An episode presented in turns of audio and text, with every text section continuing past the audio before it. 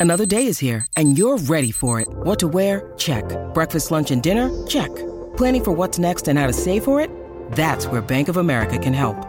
For your financial to-dos, Bank of America has experts ready to help get you closer to your goals. Get started at one of our local financial centers or 24-7 in our mobile banking app. Find a location near you at bankofamerica.com slash talk to us. What would you like the power to do? Mobile banking requires downloading the app and is only available for select devices. Message and data rates may apply. Bank of America and a member FDIC. Well, Jimmy, I've got Brad Jones with me, team owner at Brad Jones Racing. Four Camaros, brand new cars this weekend. What's your executive summary of, of how we've rolled out this weekend and, and from inside your garage?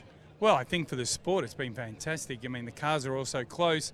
There's there's clearly no parity issues between the manufacturers, which is great. And uh, the, and the racing, even though there's not been any accidents, has been pretty good. So, a lot to learn. Um, certainly from my perspective, we've had a couple of little niggly problems that have crept up. You know, like we this morning qualifying, the guys were having trouble getting the shift lights going on. But that said, I've been really happy with Andre's performance in the lead up to this, and I think once we have a slight better understanding for the car, um, we'll be back in the top five. Andre, you mentioned Andre Heimgartner, second year with you. He's kind of become your, your leader, hasn't he? He's been a wonderful pickup for your team, young Kiwi who's been in the sport for a while now, but he's really matured into a. We, we can't call him a veteran. He hasn't been around that long, but he's become a very mature performer. Well, true. He's. I mean, I hired him to be the leader, and uh, he does a great job for us. He uh, he's really good with all the other drivers. He's calm. Uh, you know, he was a breath of fresh air to come into the team, and uh, you know, more times than not, we, we run with Andre in the top five, and and uh, this will be an interesting race for him. Yesterday, he was really fast. We had a couple of things uh, unwind as the race went on in the car, which was which was a bit tricky, but.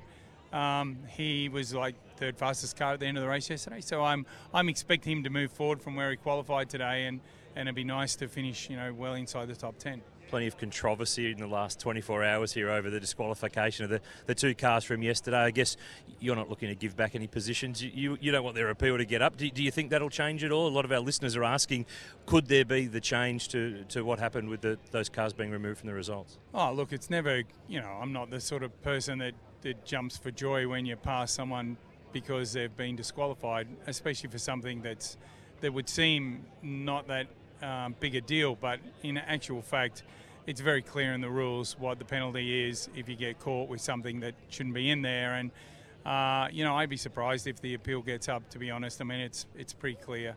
So it's unfortunate and it's it's surprising that that's happened to them. But but you know, I, Red Bull will bounce back. They always do. And and uh, I'm uh, you know I, I'm a little surprised they're even appealing it.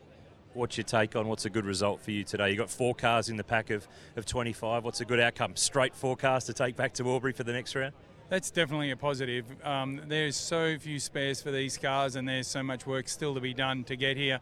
To give you an example, it takes us three months to build one car. We built four in 10 weeks. So, uh, straight cars are the first priority. And then on top of that, I think if I can get Andre in the top 10 and Macca or Bryce into the top 15 or around there, that'd be an excellent weekend for us and it'd set us up nicely for the Grand Prix. All the best for this afternoon.